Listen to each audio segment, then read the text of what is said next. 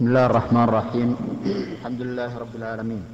فضيلة الشيخ وفقكم الله ورعاكم وإياكم. إذا مات الناس مثلا ميت فإنهم يجلسون في البيت ويستقبلون المعزين. وقد سمعنا عنكم أن هذا بدعة. فهل جلوسهم هذا يعتبر محرم؟ ثم هل يغلقون بابهم أمام الزائرين؟ وكذلك التلفون وهل الذاهبين إلى هؤلاء للتعزية آثمين؟ ثم هل إذا أمر مثلا الوالد أو الوالدة كم سؤال هذا؟ كم سؤال؟ كل حالة تعزية هل امتنع لا؟ كامل في أسئلة وقل هذا سؤال واحد. جزاك الله خير. على كل حال نقتصر على الفقرة الأولى أن قاعدتنا أن لا نزيد على سؤال. الاجتماع للتعزية لا شك أنه بدعة. فها هو رسول الله صلى الله عليه وسلم يموت له أبناء. وأعمام وأصحاب لم يجلس يوما من الدهر ليتلقى العزاء ليتلقى العزاء مع أنه هو المشرر ومع أن الصحابة رضي الله عنهم أشد الناس في مواساة الرسول عليه الصلاة والسلام وتعزيته لكن لم يفعلوا ليسوا يتوافدون إليه ليعزوه ولا علمنا بهذا أبدا. بل قال جرير بن عبد الله البجلي رضي الله عنه كنا نعد الاجتماع إلى أهل الميت وصنع الطعام من النياحة.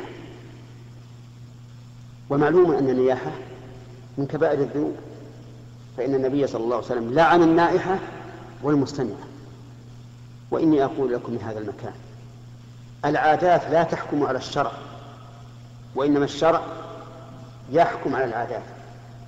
أي فيجب أن نرد العادات إلى الشرع لا أن نرد الشرع إلى العادات لا نقول الناس اعتادوا هذا. نقول وإذا اعتادوا هذا؟ الجاهلية اعتادوا الشرك. هل تركهم الرسول على ما هم عليه؟ والعصاة اعتادوا المعصية هل نتركهم؟ فإذا كان هذا الأمر ليس موجودا في عهد الرسول عليه الصلاة والسلام ولا عهد الصحابة فلماذا نفعله؟ ثم إن هذا الاجتماع يصحبه في بعض البلدان إيقاد الأنوار. إيقاد الأنوار. تجد البيت كأنه بيت عرس وصف الكراسي واجتماع الناس هذا داخل وهذا خارج. وربما يحصل بكاء وعويل.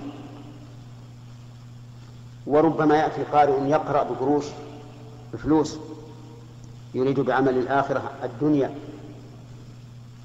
فنعينه على هذا المأثم. فالحاصل أن نرى أن هذا من البدع وأنه يكف عنه. وقد ذكر ذلك أهل العلم قبلنا. انظروا إلى كتبهم. ولكن قد يقول قائل إذا كان أهل إذا كان قرابة الرجل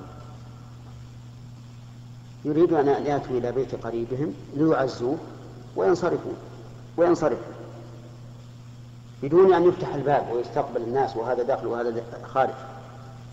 فأرجو أن لا يكون في هذا بأس. ولا حرج. لأنه أحيانا لو مات عمك أو أخوك فليس من من صلة الرحم أن لا تذهب إلى بيت تعزيه اذهب وعزهم لكن بدون اجتماع. ثم إن العزاء أيضا. أتدرون لماذا شرع العزاء؟ شرع لأجل أن أن نقوي المصاب على الصبر والتحمل. ما هو بعد أن نجتمع إليه لنصيح معه؟ وعليه. فإذا كان هذا الذي مات له قريب لم يهتم بقريبه إطلاقا. بل ربما يفرح أنه مات لأن بينه وبينه مشاكل في الدنيا. فهذا لا يستحق التعزية ربما يقول هذا يستحق إيش؟ التهنئة لأنه مات خصمه. لكن الناس اعتادوا من مات له قريب اذهب وعزي واجتمع وهذا عالم تدخل وهذا عالم تخرج وبعض الناس يذبحون ذبائح هذا هذا بدعة. فنحن نقول لا تكلف نفسك في أمر ليس ليس مستحبا لك في الشريعة. إنما في إضاعة وقت وإضاعة مال ومخالفة لهدي السلف. نعم.